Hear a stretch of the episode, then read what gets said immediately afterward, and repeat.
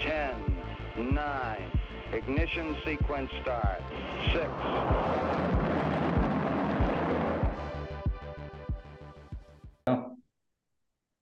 Hi, and welcome to Launchpad, Rocket Fuel's Rocket Fuel's interview series with members of the Rocket Pool community and people in other protocols who are building relationships with Rocket Pool or integrating Rocket Pool products into their services.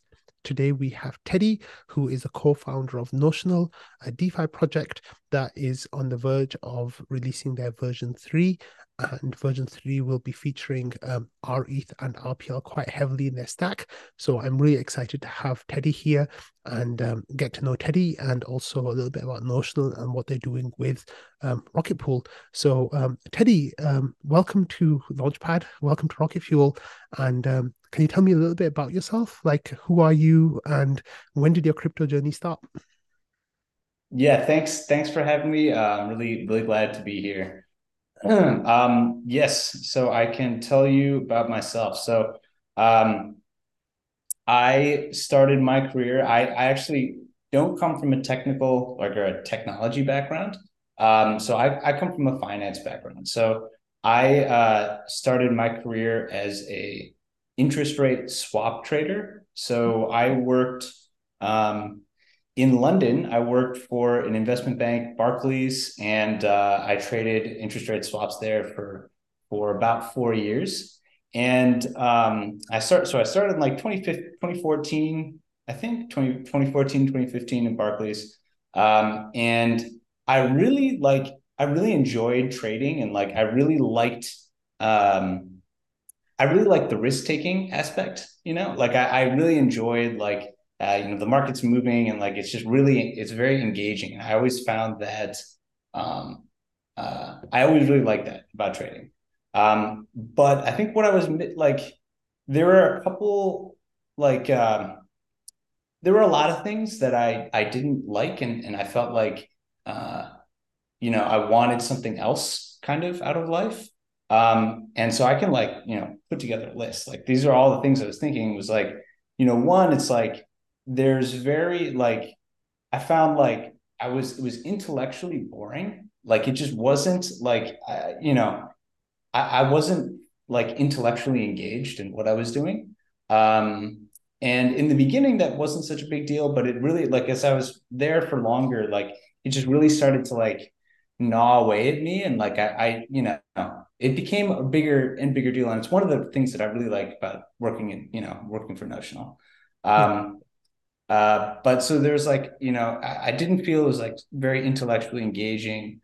Um, I didn't think like, you know, uh, um, the industry had like a uh, super great future. It felt very analog. So like when, you know, as a, as a trader at a bank, um, all of my, whenever all my trades were by voice. So like literally I would pick up the phone and like talk to another human being and like say, hey, I want to like buy, you know, 500 million this at like this price. And like that's how it was done. you wow. know, and like this wasn't like 1975, right? This is like 2015, you know? And it's like, and to me, like it just it just felt like, man, like I'm on like the wrong end of history, you know? Like it's that's how I felt, I guess. And um, and then other, you know, and then kind of last thing I'll say is like I I just I hated working at a bank. It was it was uh, uh it's just extremely corporate and like uptight, and um, I just really didn't I didn't like and it was just very boring. Like is I don't know I and so one of you know when I when I moved into crypto, um, one of the things that I that I really liked immediately was just how weird all the people are. Like that was like one of the things that just instantly attracted me to crypto. It's just like you meet just like weird just characters, you know? Like I just I always loved that. Um so so yeah, so I was working there and and I was kind of looking for a way out and just looking for something else to do, you know? Yeah. And uh then, you know, 2017 happened and it just crypto just like, you know, overtook mainstream consciousness, hmm. right? And um I'd heard of crypto before and and I'd never like used it or like, but you know, or really engaged with it at all. Um, but then 2017 happened, and it just like it kind of got me and like I so I started doing all the I guess all the things that everybody does when they first when they first you know uh, start learning about it. You know, I was like reading blog posts on Hacker Noon, and I was like listening to podcasts. And um, I I actually didn't have Twitter, so I was I was not on crypto Twitter, but I was like you know trying to like learn about what a blockchain was and learn about smart contracts and all that stuff.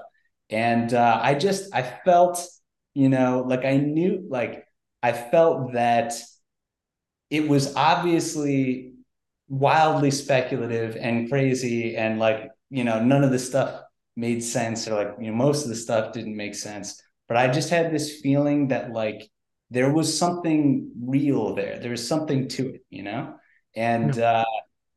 uh um so i i wanted to get in and i got in at like the exact you know like the from a price perspective the exact wrong time um i uh, so I, I, took a job in 2018. I was um, I was the trader for like a family office in London, and I was trading crypto and I was making markets for them in crypto.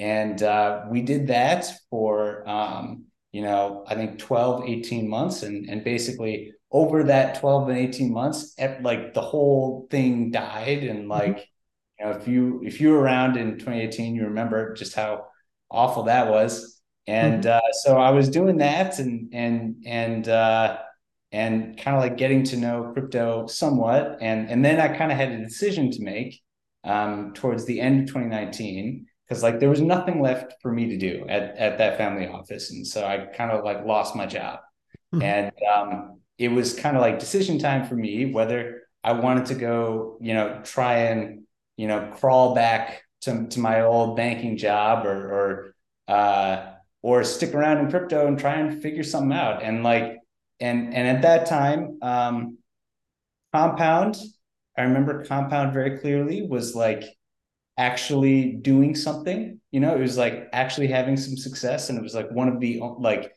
you know, DeFi back then was like the only thing that actually worked at all um, on on Ethereum, and so I uh, I was like, all right, I think DeFi is going to be a big thing, and um, I think that right now it's in like a very early state, and all the borrowing and lending is at variable rates, only variable rates.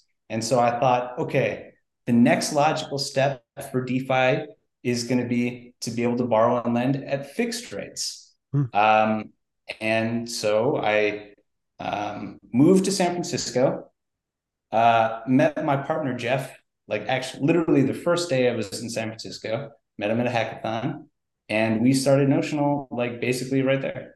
And and so Notional is a fixed rate lending protocol on Ethereum. That's amazing. Wow, that's some journey. Okay, so we're gonna take some steps back and kind of like go through it step by step. Okay, so um, London. I lived in London before, and people who I knew in banking always complained about. Well, they complained about how just intense the work was in, in terms of like the number of hours required, and the culture very much was like you know work really really hard and party hard, play hard, and then get burned out after a few years.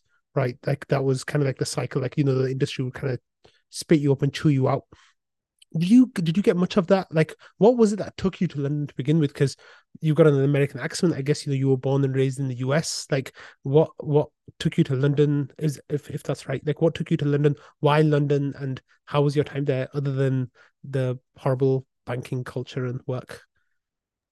Uh, yeah um so i uh uh, so I am American, you're right. Um, and basically, the reason I went to London uh, was so I went to University of Wisconsin um, hmm. for my undergrad, and I like didn't you know I didn't really when I was uh, when I was a young you know I was like 18 and applying to colleges I hadn't really like I wanted to go to a party school. like that was like my priority at that time in my life. And I, I hadn't really thought about like what I was going to do in a career or anything like that.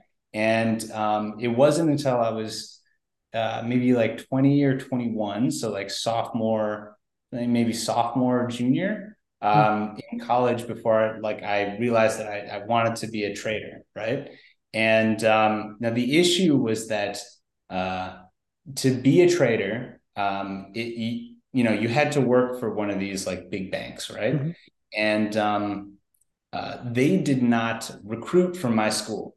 Um, so, so going to University of Wisconsin, it wasn't a place where they like, uh, they really didn't consider candidates for like being traders from from my school.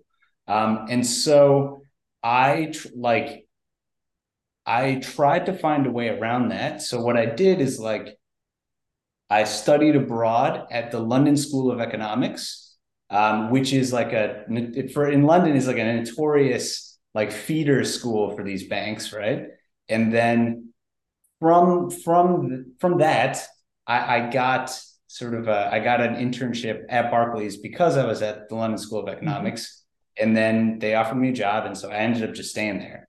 Um, That's Yeah. what I did my masters too. So woohoo, Oh, go, no way. go purple. Yeah. Yeah. That's right. Yeah. I did my masters in LSE when I was there for just over a year. It was it was really cool. So it was wonderful times back then. But yeah, that's really cool. Yeah, that totally makes sense. Like everyone at LSE wants to be a banker bro, right? So yeah, yeah, it totally basically. works. that, Yeah. that's really um oh nice. That's really, really great. But okay, so that that's how you got to London. How was how was your time in London? Like what what was that like? Uh, London. I mean, I actually really like London, so I I miss it. You know, I I, I will say that. Um, so I lived there for I think like six years, Hmm. and uh, you know, I moved back uh, like 2019, and so it's it's been a while, and you know, I've been living in America again for for four years, uh, and I don't I I I don't think I could ever like live live in another country ever again.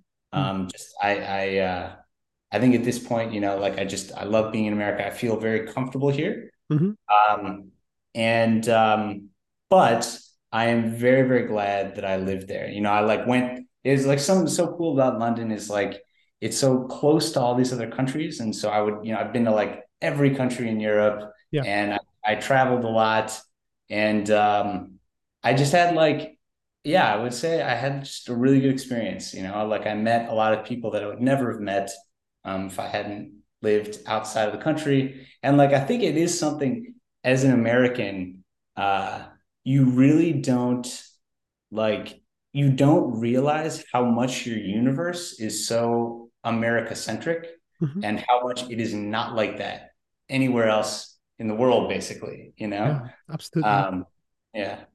So it was like, it was a very a valuable experience, uh, definitely. Yeah. So when you were at Barclays and you were like a trader, um, I guess you know you said you were doing that through the the peak of the pre not previous but the previous bull market before that. Wow. Um, how was the atmosphere at Barclays at the time when people talked about crypto? Like when do you when did you first start hearing people talking about crypto um in in that in that period in that bull run? Do you remember?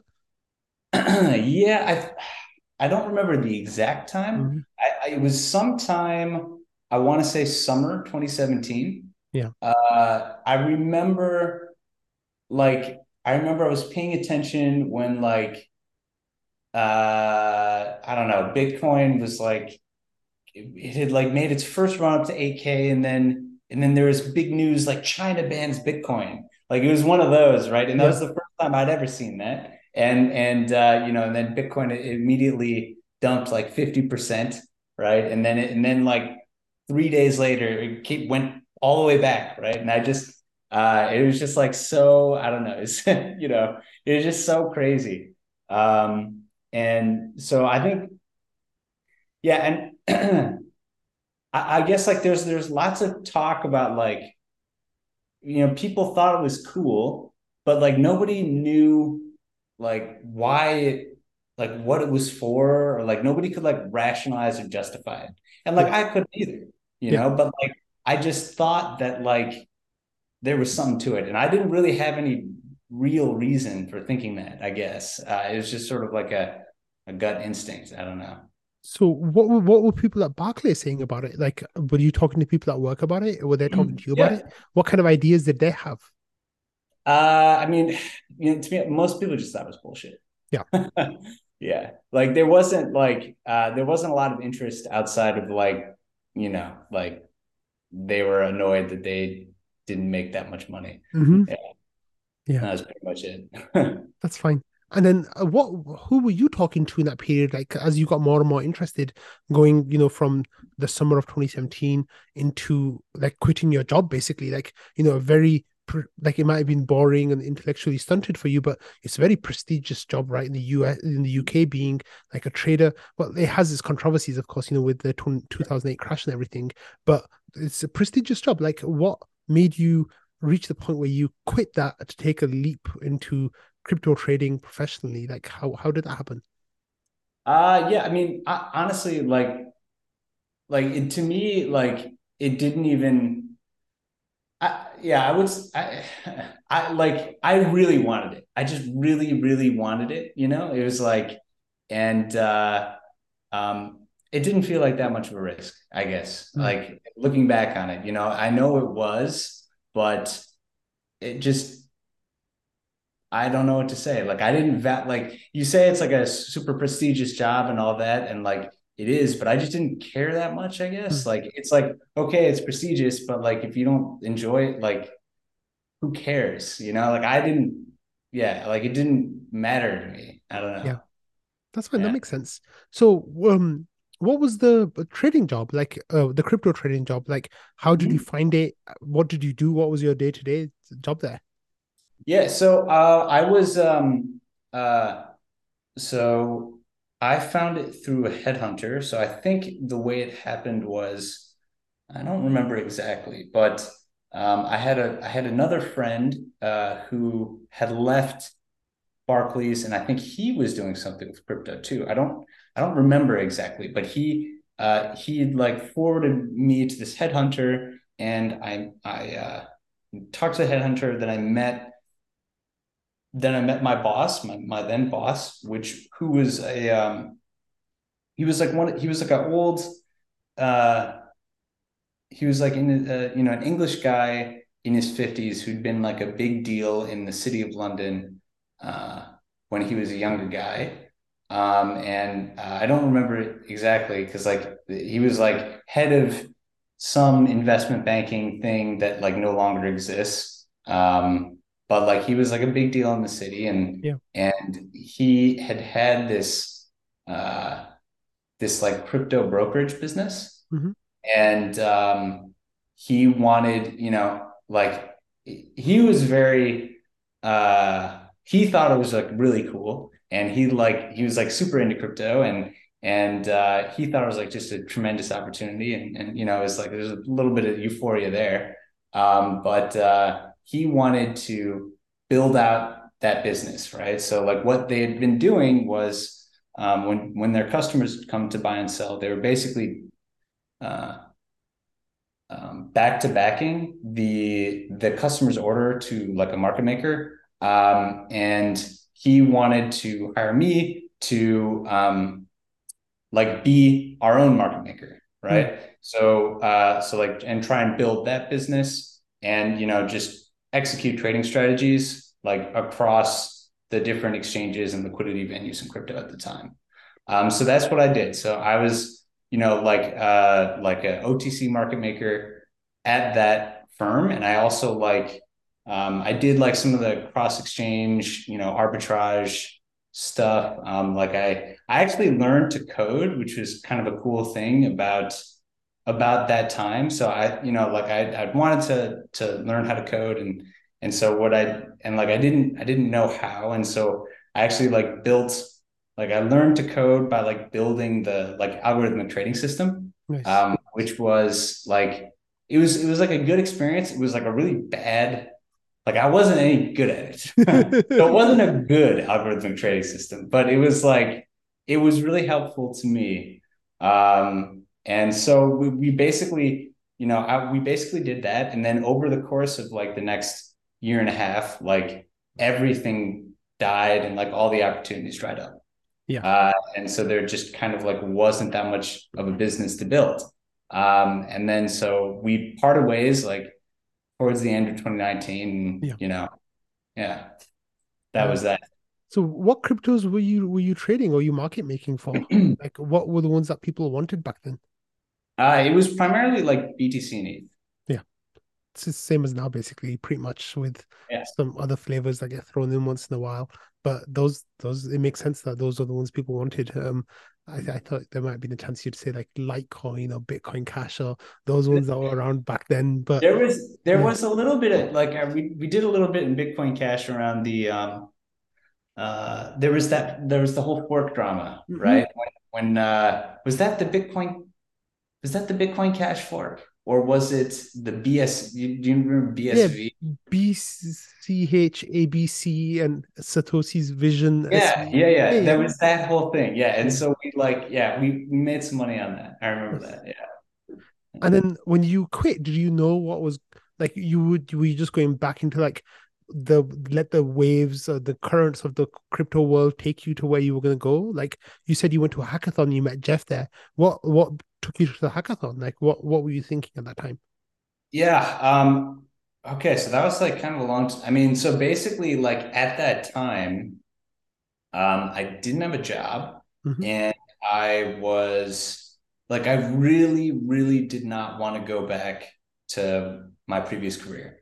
You know, like I, I'd had, I'd had people, um, you know, my former boss and like other people like at Barclays, like basically offering, offering me job or offering me my job back. And like, I just, I really did not want to do it. Now I didn't like have anything else to do, you know? So like, I, I, uh, but I, I wanted to, I wanted to figure something out because I, I liked being in crypto. I liked the industry and I liked the people and I liked the feeling of like, you know, um, like freedom was very important to me. It, Mhm. Freedom is very important to me. And like, I think that's like just like a very fundamental value in crypto that Yeah. people, everyone shares. And like, it's just, uh, and so I wanted to stay, you know, and like, so I, I thought about like, okay, um, I was thinking about DeFi and thinking about different business ideas. And like I like I said, I thought fixed rates made a lot of sense. And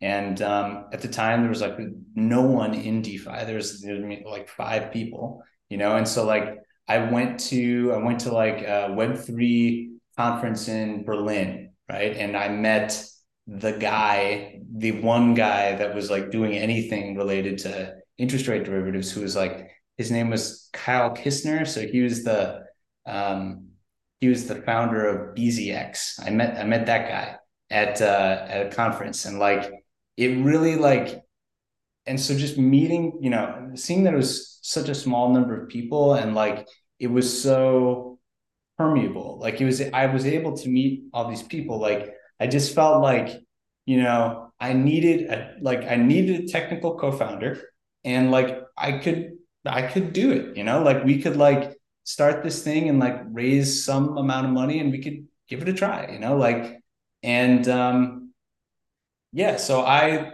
and I really, I wanted to do that. And like, I just thought, I thought that would be the coolest thing. And, uh, so I knew that the place to meet that guy was going to be San Francisco. And so I packed everything up, like everything that I owned in like two suitcases and uh, just just flew London to San Francisco um, on, the, on the eve of the Cosmos Hackathon. Yeah. And then I met Jeff at the hackathon. That's so cool. Okay, so 2019, Mhm. like there was so much despair in the crypto market, right? And like, you know, we had the low of 2018, and then we were kind of hoping that we were coming out of it, but then it just felt like it was unrelenting. It was just like the the bear market, brutal, a brutal bear market, right? Like uh, there was Maker that was kind of doing stuff, like you said, Compound was starting to do stuff, but it was so small.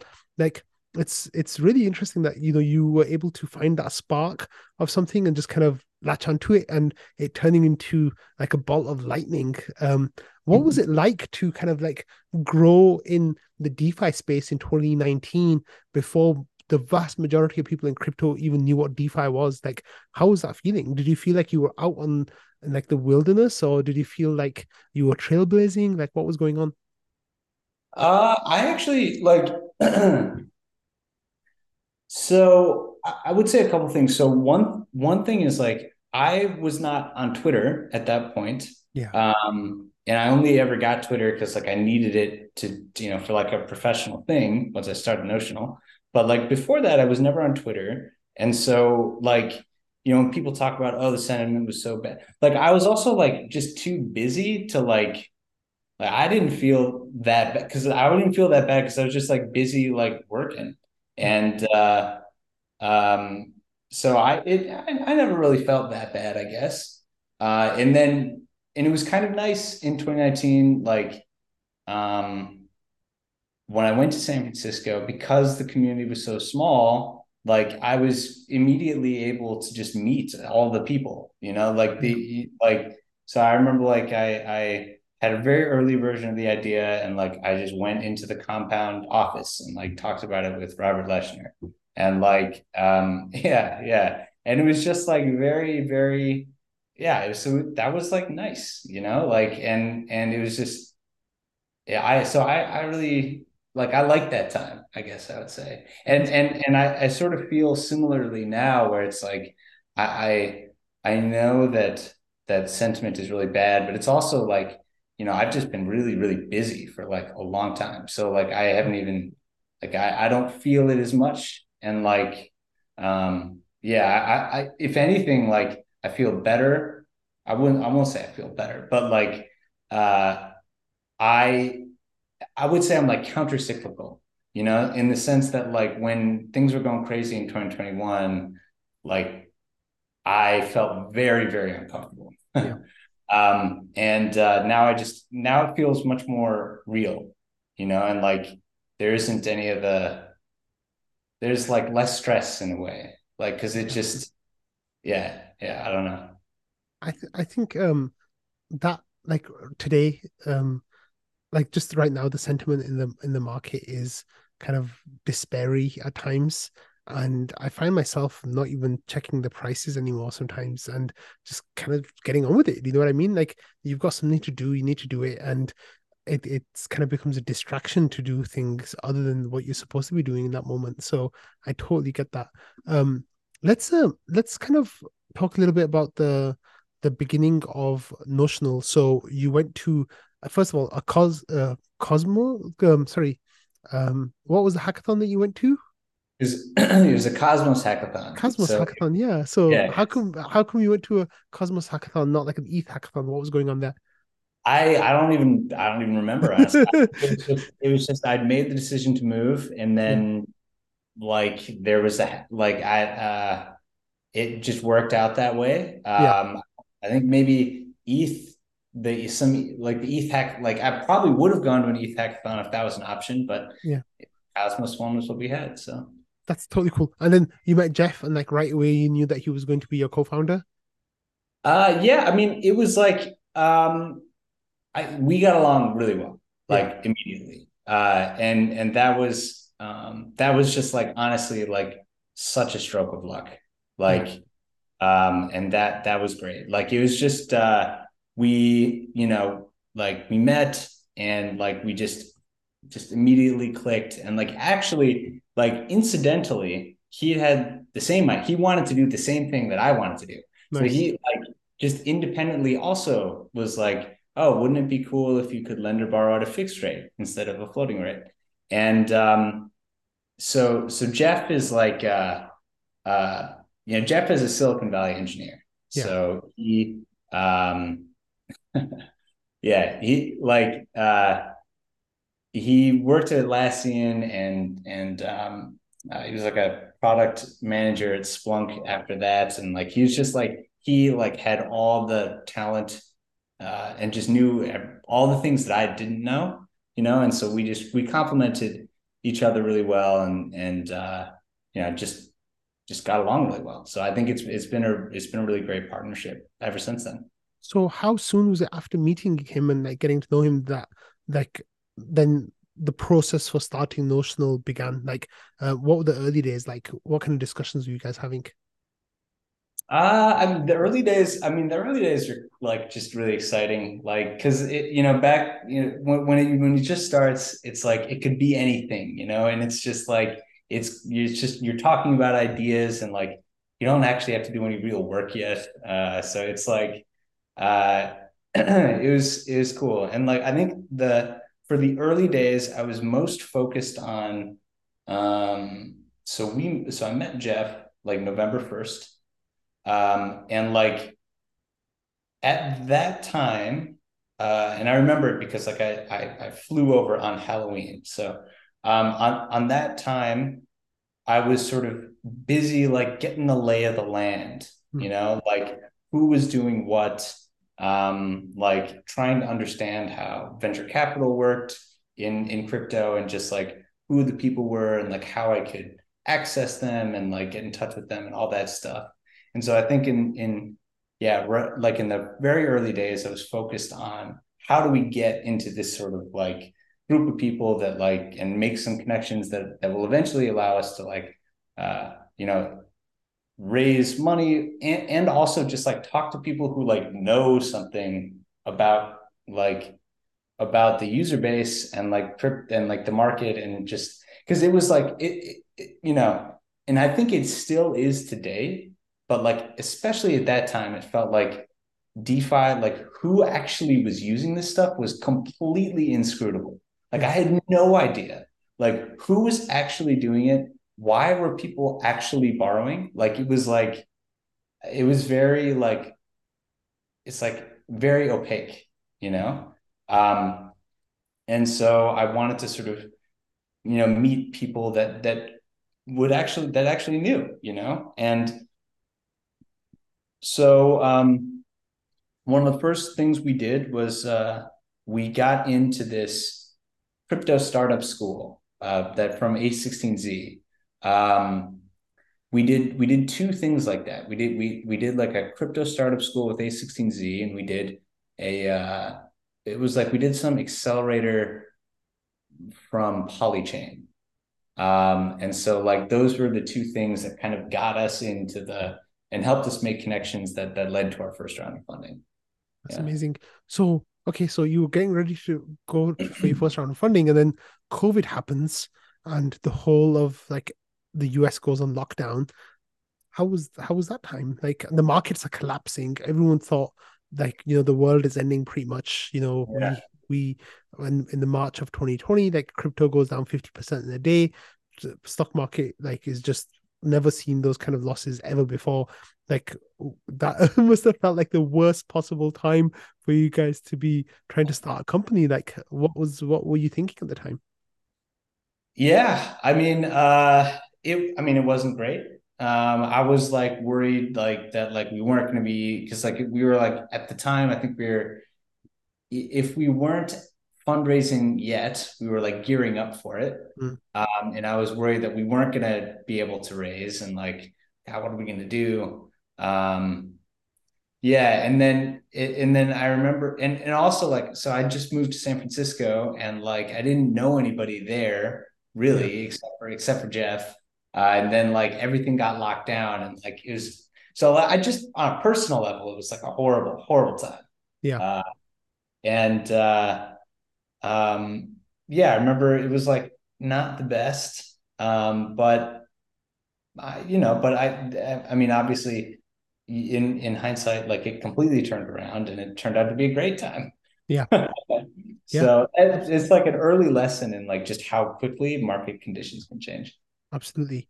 Okay, so then uh, once you know the COVID stuff was getting a little bit calmer and the market seemed to be like responding well, then uh, we had um, Sushi Swap, uh, Vampire attacked Uniswap, and the food token mania started. And this was the beginning of like DeFi summer, right? 2020. You were working on the DeFi project. You were trying to get one off the ground. Like, did you feel like you were right at time? Did you feel like you were too early? You'd missed it. Like, what what kind of stuff were you thinking around that kind of time? Yeah. Um. So, I I had the general I remember. Okay, so there are I think a lot of a lot of emotions. Uh, what one thing I remember pretty clearly was like I was too busy to like participate. So I feel like even though yes, I was like working on a DeFi protocol like full time in crypto, I like didn't feel like I actually experienced DeFi summer because I didn't like do any of the things, you know, because like I was just busy working on Notional. You know, yeah. like I had a job and like I was like full time doing the job. And like both Jeff and I were just like working like really hard on notional and like we didn't have the time to like participate. And uh, so I, in that sense, I felt like I missed it because like I wasn't like I wasn't really involved. Um, uh, and then I think you know we so we launched the first version of Notional, like the the very the V1 in like October or November of 2020. So it was after DeFi summer, but it was still like pre, you know, major bull market. Yeah. Um, but we didn't have a token. Yeah. So like uh and I remember like and like it was too like everyone thought it was the right thing to not have the token when we first planned to have not have the token in April. Yeah. And then DeFi summer happened and like it was too late to like but it was too late to put the token on onto what we were doing. And um and and so i did you know i also felt like we kind of missed you know missed it there too right? And then all of 2021 i was just like really really busy. And uh and then we launched it like we launched notion v2 and the token at the end of 2021 Mhm. uh, and like right at the top like i think it was like it, it, it might have been the absolute tippy tippy top the same day like we launched our token and then it was just like so we missed the whole thing and then but like we did not miss the downside i'll tell you that. Uh yeah so that was uh yeah so that was that was an experience yeah Let's let's let's come back and talk about that next. But um, what was it like? So when Notional V1 launched, what do you think was some of like the groundbreaking um, attributes of Notional V1 that other like people in the market weren't doing, or were there were there other people in the market doing the same thing at that time? Like, um, how do you feel like you know your launch went um in in 2020? Yeah. so, um, okay. So I think that what we found pretty immediately, um, I would, all right. So I would say like there, there are a number of things that we learned from the launch. So, so the V1 was a very rudimentary version of Notional. Um, it did the, the thing you could borrow and lend fixed, um, but, uh, uh, there there were a lot of there were a lot of problems, um, and so we sort of recognized some of those problems and fixed them in V two. Um, but one you know one of the major things we uh, so one of the major issues, um, and I'll try to like not talk too much about technical stuff. Um, so like one of the the major business issues was that we did not have a token, and at the time everyone was like launching tokens and like yields were ridiculous. And so you think about like in the market, if you're like, you're just not a competitive, like you're just not competitive at all, right? If you're not subsidizing when everyone else is like crazily subsidizing. And so that was something, you know, where we were just like, we were behind, right? And What- like, there's no way, yeah. Why why why didn't you have a token? we didn't have a token because like there was like uh i don't like we i don't remember exact the exact details but like you know i think um there was it was a mix of like technical and legal considerations at the yeah.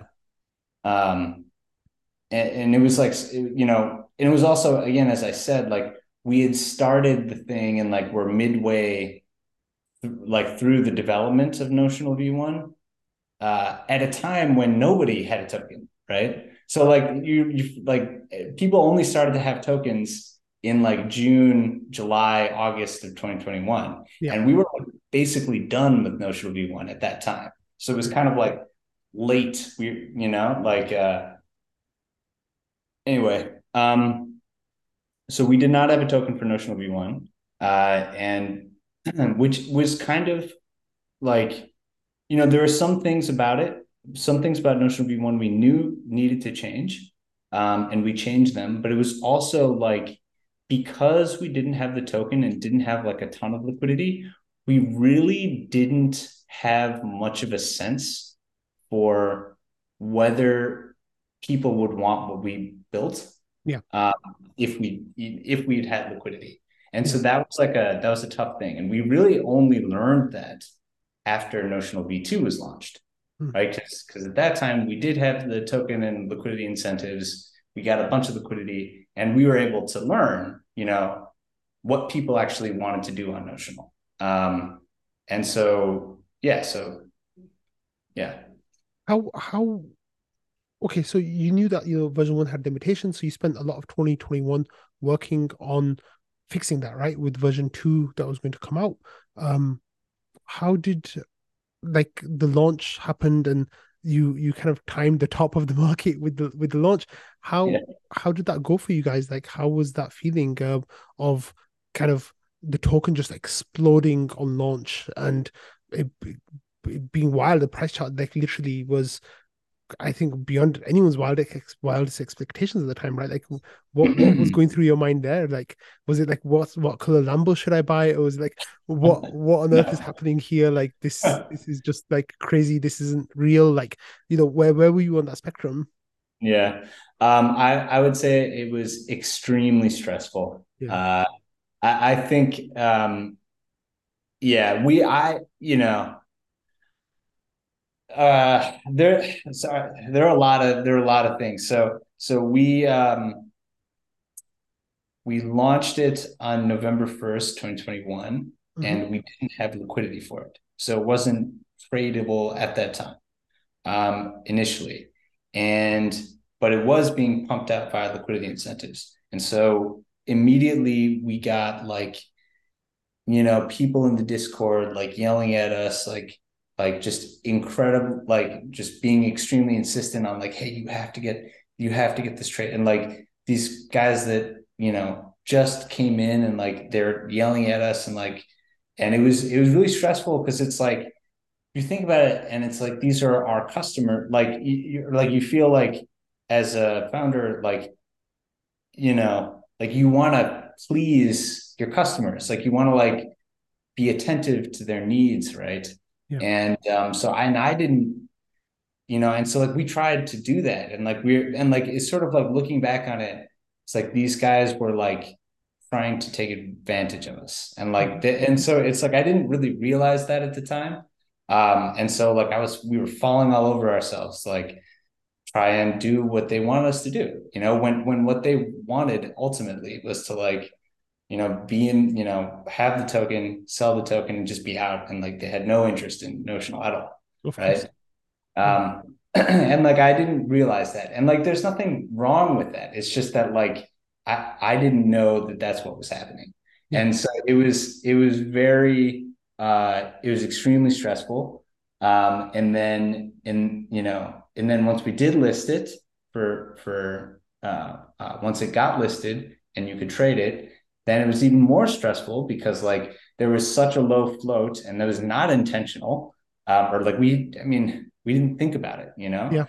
and uh, uh, there was such a low float uh, that like people were buying it and they were just buying it at prices which were just absolutely absurd which never made sense and like i don't understand like i had no and it just to me like that was very like uh it made me extremely anxious.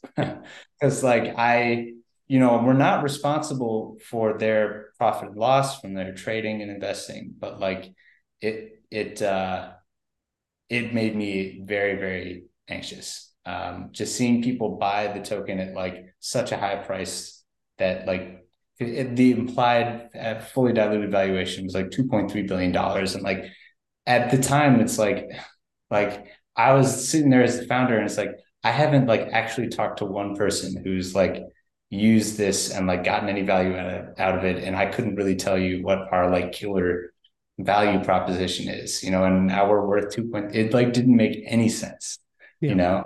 Uh, and then so and then inevitably like the the token came down all of 2022, and that was also extremely stressful because like you had all those people like just like you know just on your on your back constantly um and so you know we were just working extremely we're doing everything we could but it's also like we were doing what we thought was in the best long-term interest of the protocol. And that that is not what they wanted, you know.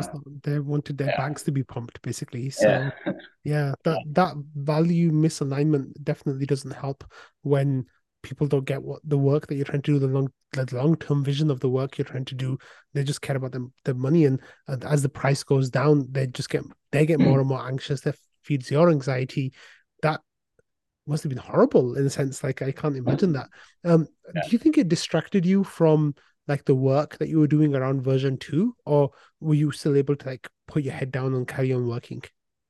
Uh, no, I mean, like I would say it like raised the stress levels, but it it wasn't. We didn't allow it to distract us. You know, it was sort of like, I mean, in some sense, maybe like I, you know, because every day, basically every day, I was in Discord. Every every day, I was in Discord, spending at least you know an hour or two talking with people that were mad about the price going down. Yeah. So that was like every day for 2022. Yeah. Um. So I guess maybe it did distract a little bit, but like it, it's like we we didn't let it like change our like what we wanted to do. Yeah. and uh, so it, like i don't think it was uh really super detrimental or anything. Yeah. Great. That's good. Okay. So um you know we talked a little bit about what lessons you learned from version one.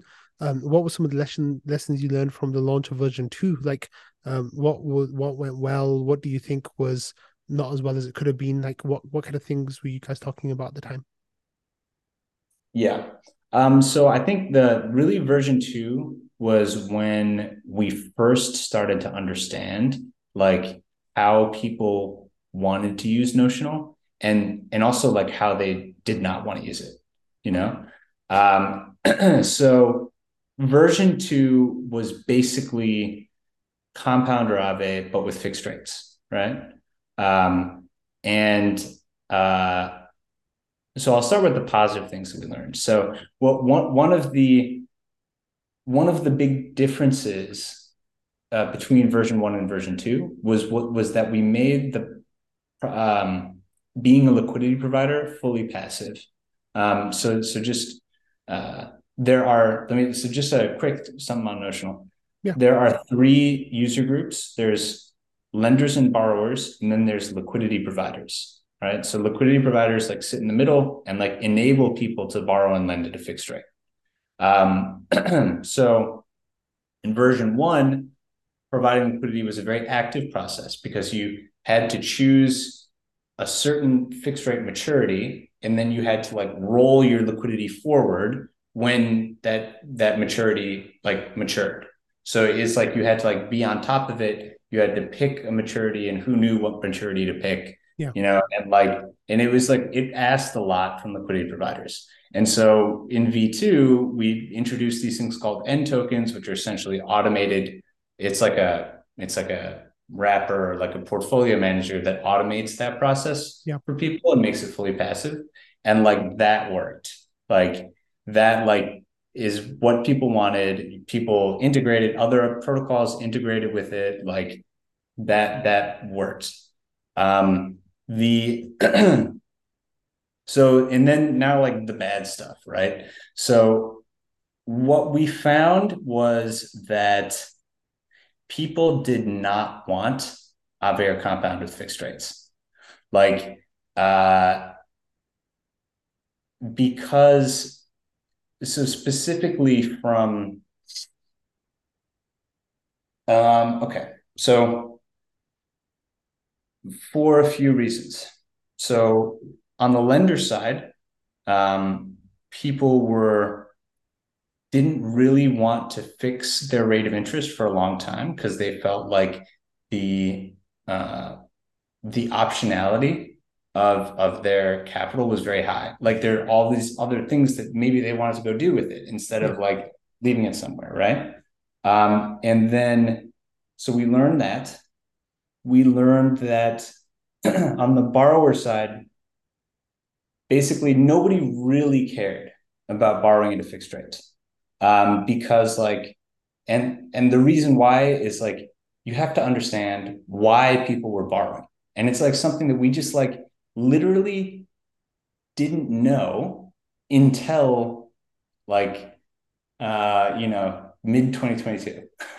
you think about like like we'd been around for a long time, but like we, because we hadn't like had a product that had enough liquidity where people could really use it, like we didn't really know whether people wanted it or not, right? And like so the reason why people didn't really care um, was because basically at that time the only reason anybody was borrowing was uh, you know like I'd have some ETH I borrow USDC against it, and then I go like either go levered long or I go trade, you know, uh, altcoins, or I go like ape into some crazy degen yield farm, right?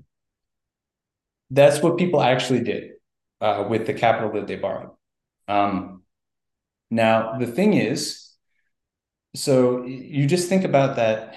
You just think about that user journey, right? So when you go borrow USDC against your ETH and you, you know, you're using it to like punch shitcoins, like you're either gonna like make a thousand X or you're gonna like lose everything, right? And so whether you borrow at three percent or five percent, it does not matter. like it just doesn't matter. Yeah. And and Aave and Compound are easy to use. They're open term. You didn't have to worry about a maturity. There wasn't any of this additional complexity.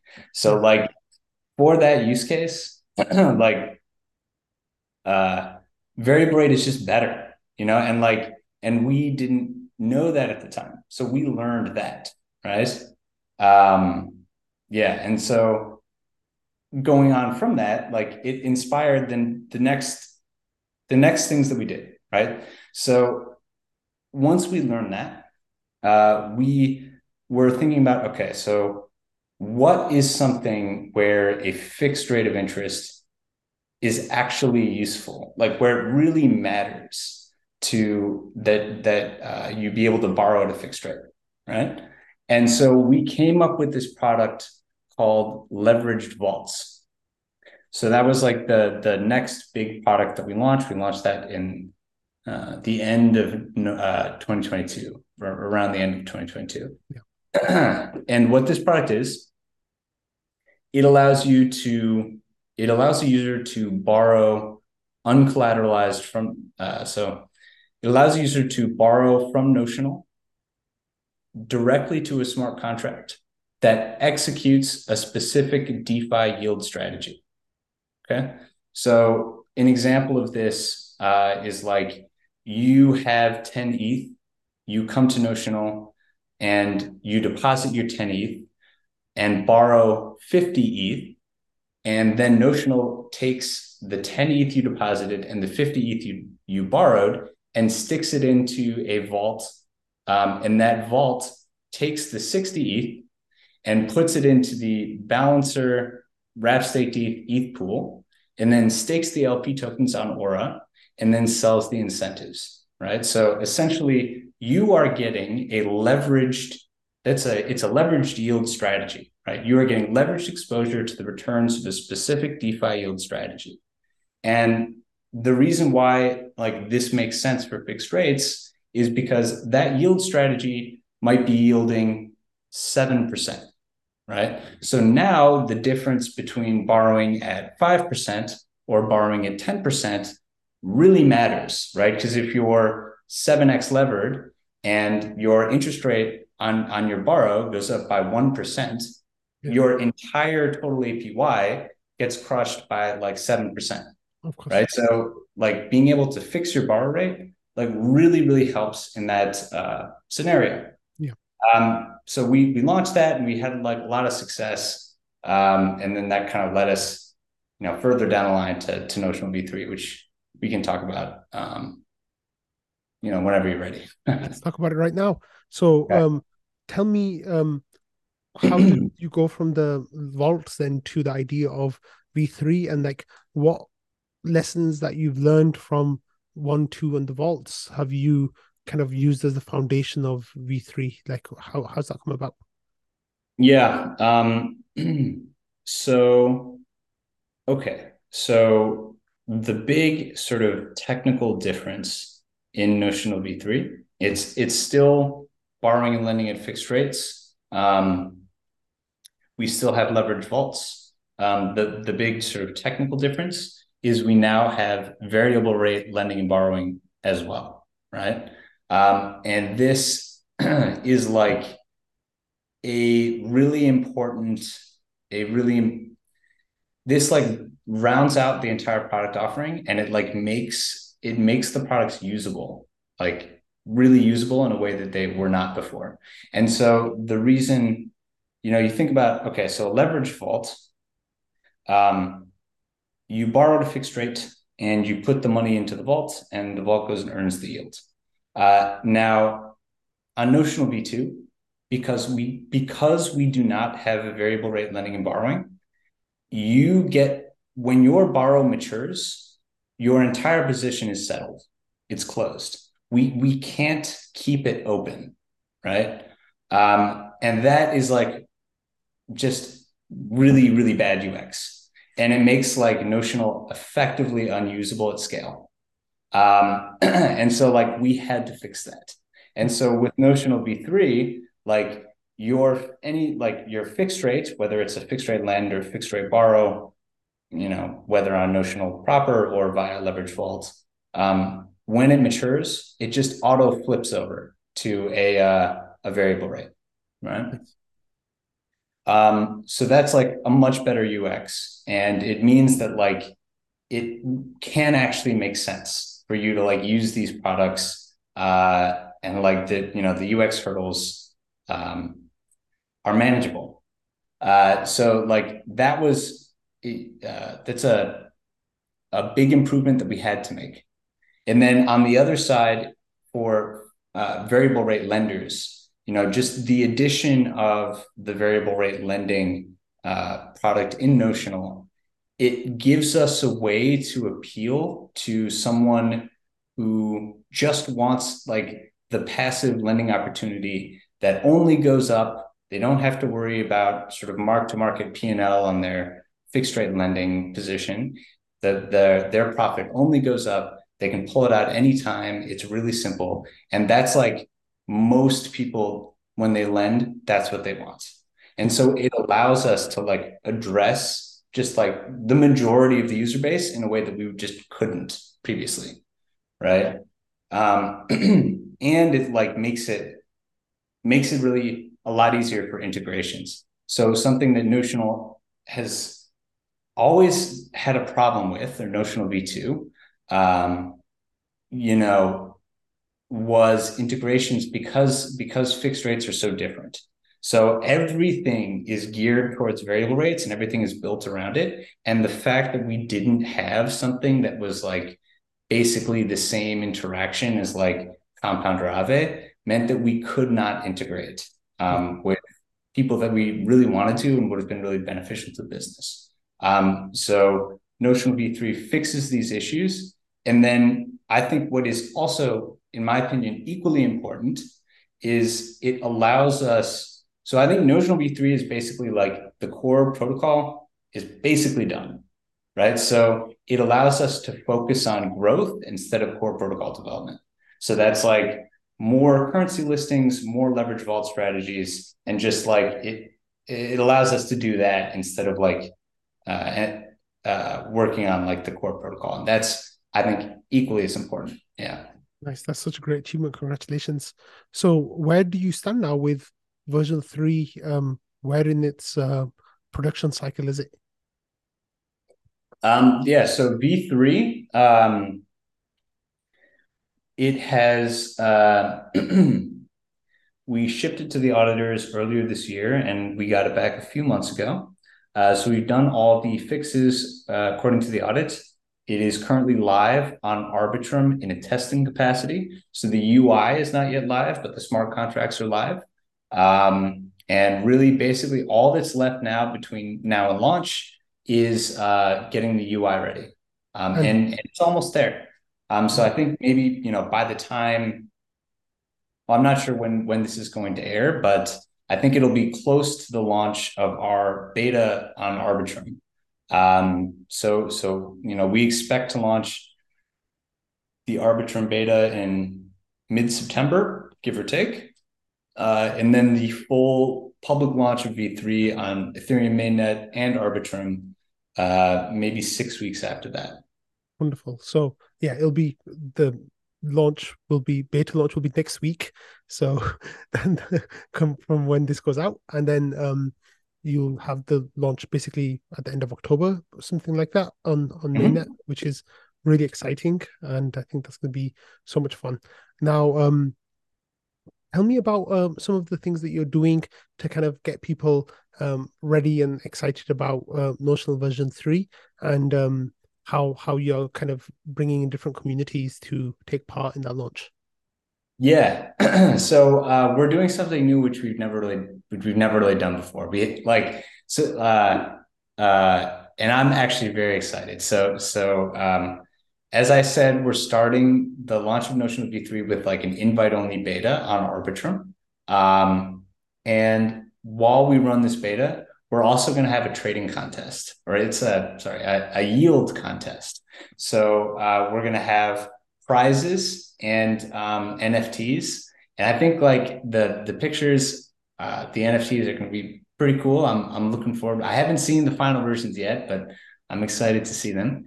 And and basically this yield contest, uh, yeah, we're going to offer like pretty significant prizes in note, um, and um, we're offering three prizes. We're offering a prize for the person that gets the highest realized APY over the contest using leverage. Um, that's that's the ace. Uh, the the next prize, sort of prize number two, is the the fat cat who gets like the highest APY without using leverage. And then we also have a prize for the dunce. So the the person who who loses the most money also gets a prize. Nice. Uh, yeah.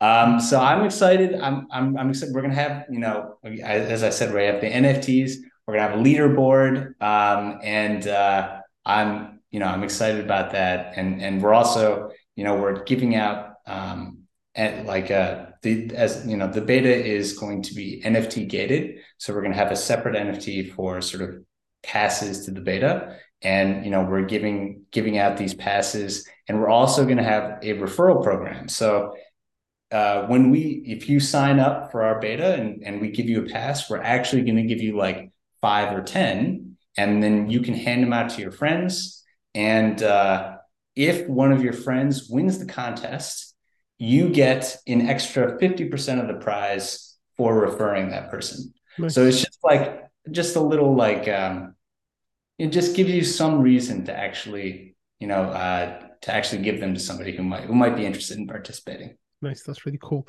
Okay, so um, one of the things that I'm really excited about and that really piqued my interest with Notional was the fact that you are integrating rETH and RPL um, from day one of version three.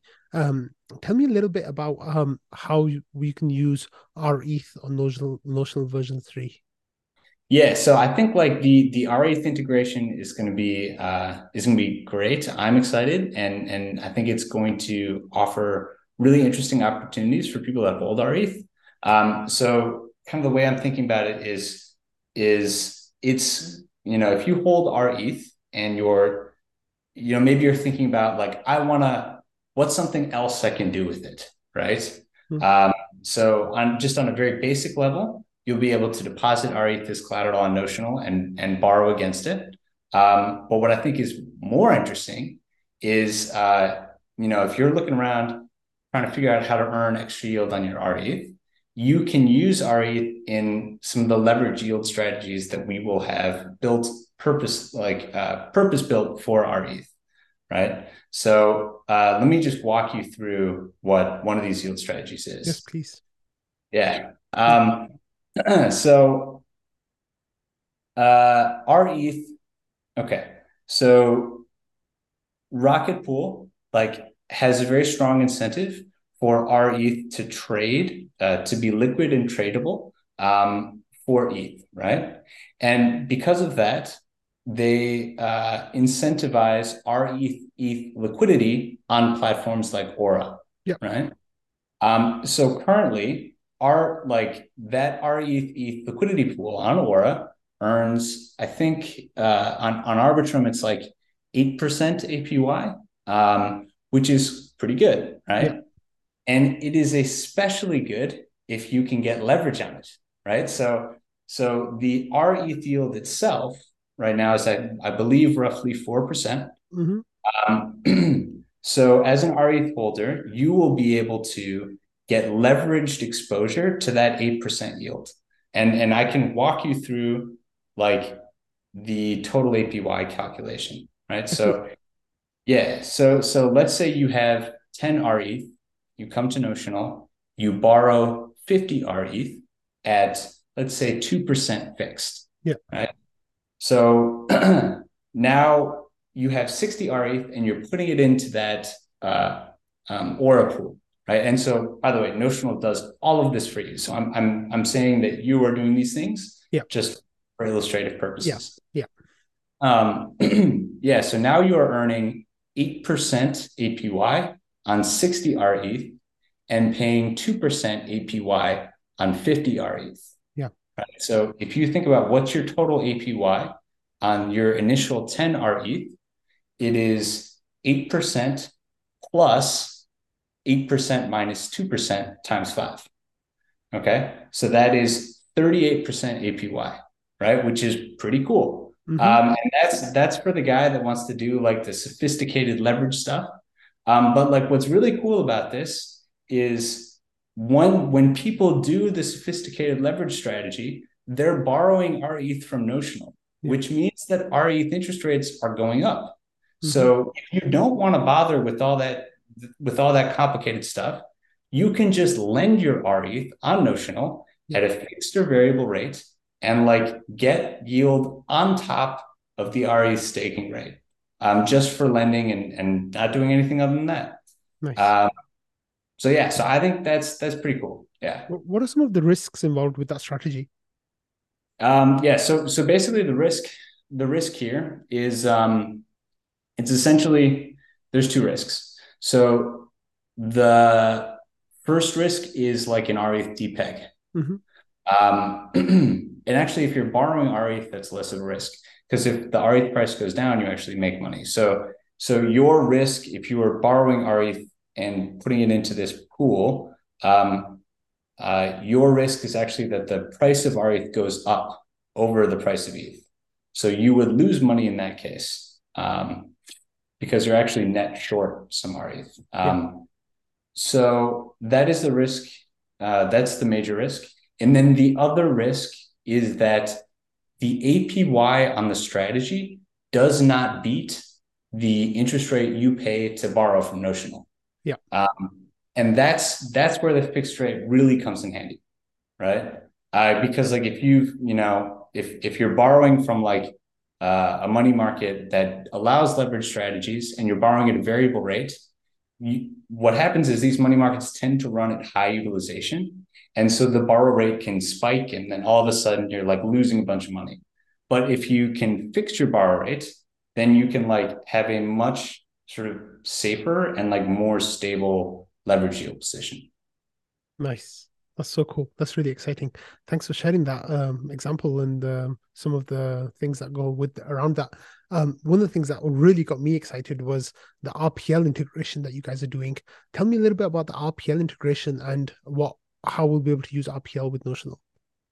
Yeah, so so RPL, um, we are going to list as collateral. Um, I I noticed you you'd said that we'd have it there day one. I think I think we will. Like I'm I'm actually not 100% confident that we will. But Mhm. we will definitely have RE uh, day one and for the beta. Um, RPL we will not have for the beta, but we uh, we might partway through and and we probably will for day one public launch. Yeah. Um, but we are yeah. So we're listing RPL as collateral, um, and you'll be able to. Uh, you'll be able to borrow against it and like you know get leverage on your assets and and you know access more capital um so it, it should be pretty straightforward i think we have we don't have like any current plans for like an rpl leveraged vault um but you know i think that could be cool if we can if we can think of something good yeah Yeah. And um, that's really exciting because there's actually not a single other product on the market right now that lets you borrow against your RPL. Um, can you tell me what some of the risks around that might be if, if you are doing that on Notional? Like how how how what would be some of the issues with that?